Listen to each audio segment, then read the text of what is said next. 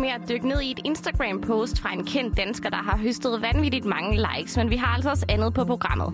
Ja, for vi skal også tale om Powerpuff-pigerne, som vi snart får et gensyn med. Til sidst så skal vi runde en turnering, der startede i går, og den er der altså blevet skrevet en del om på Twitter. Din værter i dag er mig, Laura Brun. Og Henriette Kamp. Rigtig hjertelig velkommen til Viralt.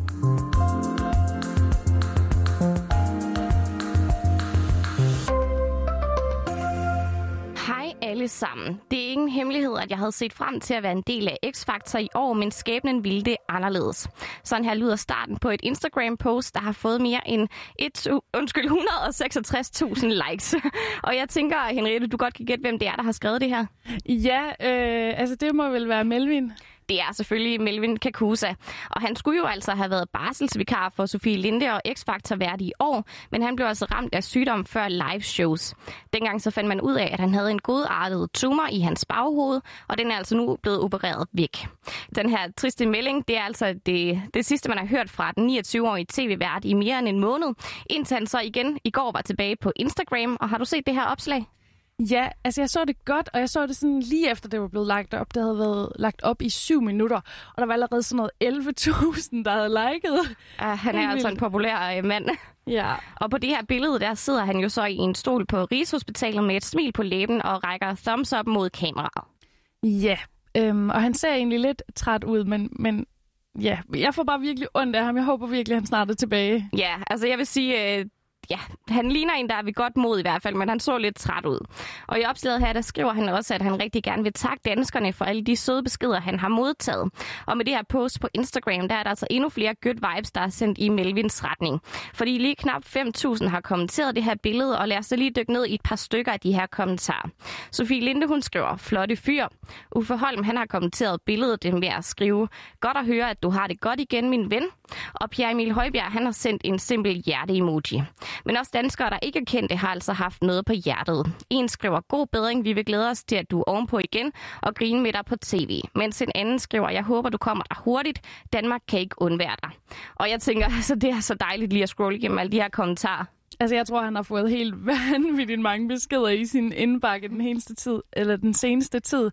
Ja. Altså, han er jo bare, han er bare så likable. Jamen, det vil jeg også sige. Altså, ja. det er jo nærmest øh, alle danskere også Melvin, det her.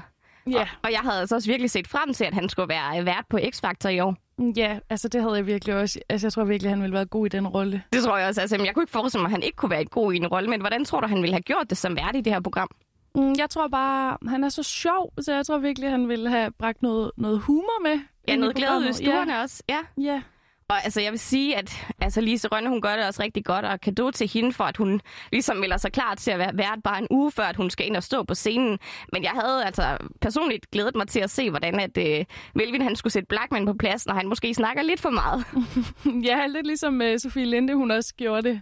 Ja, lige præcis. Og ja, nu må vi jo se, uh, Sofie Linde, hun sidder jo altså godt på den her X-Factor vært post, men det bliver jo spændende at se, om uh, Melvin han alligevel måske kan få debut som X-Factor vært en gang i fremtiden. Ja, ellers bliver han vært på et eller andet andet øh, stort program, det tænker jeg helt sikkert. Ja, og der er jo også heldigvis mange andre gode programmer, som han allerede har været vært for, nemlig programmer som Helt Sort Sunday og Smæk for Skilling, som vi jo alle sammen kan gå ind og se, hvis vi savner ham lidt for meget på skærmen lige nu, og må ikke, at han også kommer til at medvirke i mange andre programmer i fremtiden. Ja, præcis. Det er det, jeg tænker.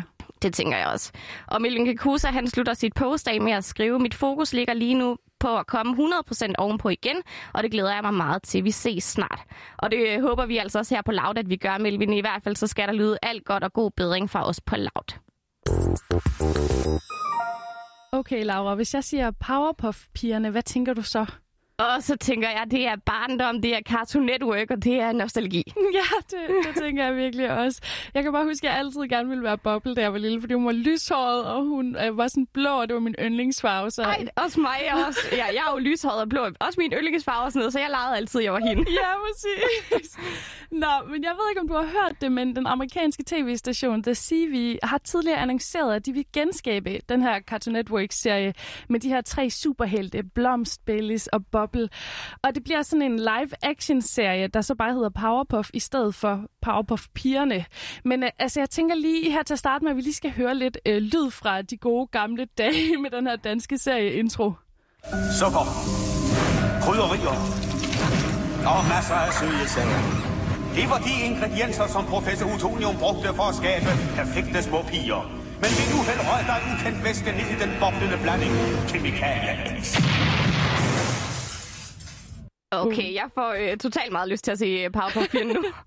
Ja, uh, eksplosion lige her til sidst. Ja. Øhm, ja, altså de her tre piger, de blev simpelthen skabt ved hjælp af sukker, krydderier, en masse søde sager, og så den her dosis kemikalie X, som gør dem helt specielle. Og det er professor Utonium, som skaber dem, og som altså er deres far, eller sådan kind of. Og så, altså nu er der er ligesom kommet en nyhed i, i den her historie, og det er, at, øh, at det er ham her, professoren, han skal spilles af skuespilleren Donald Faison, som de fleste nok kender fra tv-serien Scrubs. Ja, der må jeg jo så allerede melde ind, at jeg har ikke set Scrubs, og jeg er også sindssygt dårlig til navne og skuespillere og sådan noget. Så måske hvis du havde vist et billede af ham, så vidste jeg, hvem det var, men jeg er lidt lost lige nu. Nej, ja. Øh, altså, jeg har heller ikke set øh, lige netop den serie, men, men han har også haft en rolle i filmen Clueless, og der kunne jeg kende ham fra, så det tænker jeg også, du kan, hvis du lige tjekker bag. ja, det må jeg lige gøre. ja, det er i hvert fald den her nyhed om øh, Donald Faisons rolle, der trender helt vildt meget. Særligt artiklen fra BuzzFeed er, blevet, er der blevet reageret på. Så jeg tænkte lidt, om du har noget bud på, hvorfor, hvorfor sådan en historie her øh, går viralt? Åh, den var straks værre. Altså, jeg, nu, det, det er jo virkelig mange år siden, jeg har set Powerpuff Pigerne. Jeg ved ikke, jeg synes ikke, man ser ham da ikke så meget. Altså, er han overhovedet så meget med?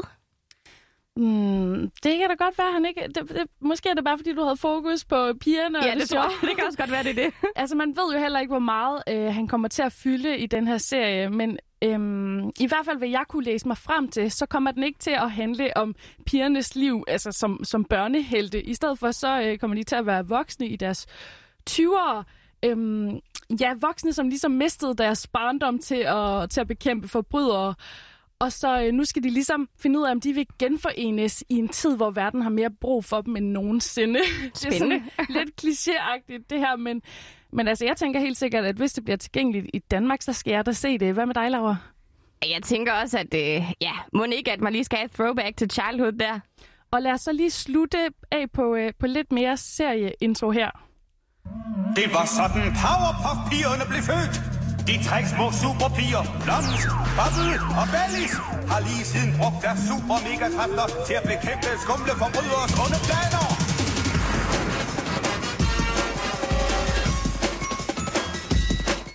Yes, og med det ikke mere Powerpuff-pigerne for den her omgang.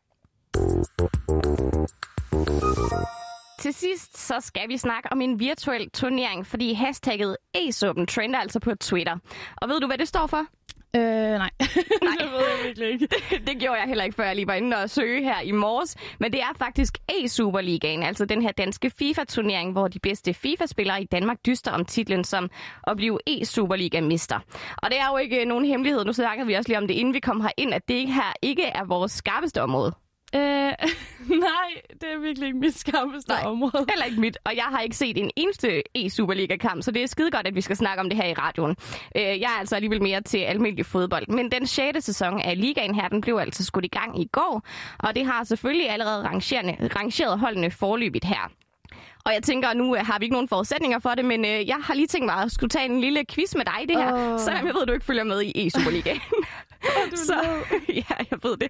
Men hvem tror du, der ligger nummer et efter øh, kampene i går? Du får lige tre valgmuligheder for at gøre det lidt lettere. Tror du, det er AB, FCK eller FC Midtjylland?